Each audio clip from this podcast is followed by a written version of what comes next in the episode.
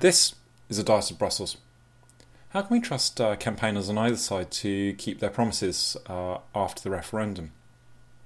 Um, clearly, I'm uh, looking ahead at this point, three weeks out, uh, but I think it's a useful question to, to keep in mind because whether we vote to stay or we vote to leave, then uh, various people have made various uh, promises commitments, statements of intent, things like that. And uh, if we don't have a sense of how likely they are to follow through on that, then I think uh, we might risk making decisions that we find aren't being followed through.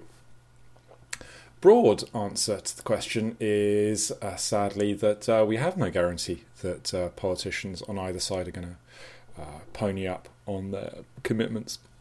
Um, this is particularly an issue for those on the leave side because they are not in uh, positions of uh, authority uh, at this stage or positions of power.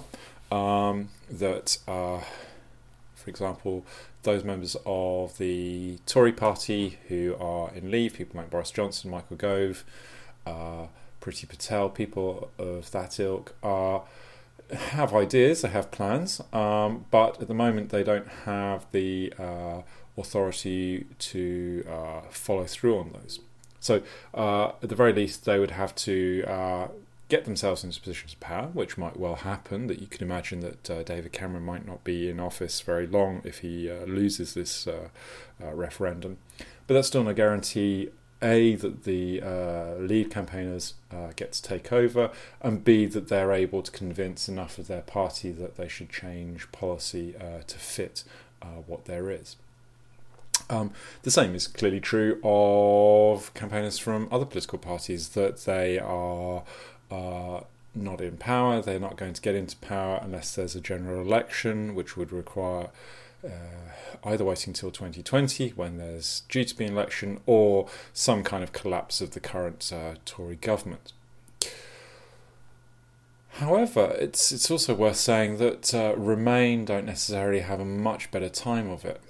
But the only thing that would be uh, sure is that if we did have a vote to Remain, then David Cameron's uh, deal that he uh, uh, put together with the European Council back in March uh, this year would come into effect at the point at which uh, he had told the European Union that uh, the UK wanted to stay in.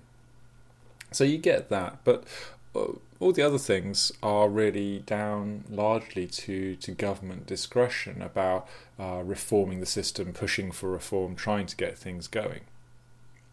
And even in the case of the, the settlement that Cameron uh, has agreed uh, with his uh, European counterparts, that in large part is uh, about an agreement to introduce legislation to do various things rather than actually to do various things. So uh, it's still at the mercy of the European Parliament and of the Council of Ministers uh, as to whether that legislation actually is passed and in what form it is passed. So when we're looking at uh, both sides' claims uh, and counterclaims, and I think this is particularly, as I've said, uh, an issue for the, the Leave side because they are the ones who are challenging the uh, the, the status quo. That uh, we need to not automatically assume that their ideas are going to come into effect. So uh, hopefully that kind of unpacks that a little bit more. And I think it also underlines one of the big issues, which is that uh, um, if we're thinking about what happens after this referendum, as much as the EU matters in this, much more important is what happens in British politics uh, and British party political politics. So, uh, the votes that you cast in the next general election in 2020 are likely to be are much more consequential in the long term for Britain's future uh, relationship with the EU than uh, the vote that you cast uh, now, uh, although clearly that shapes things uh, to some extent.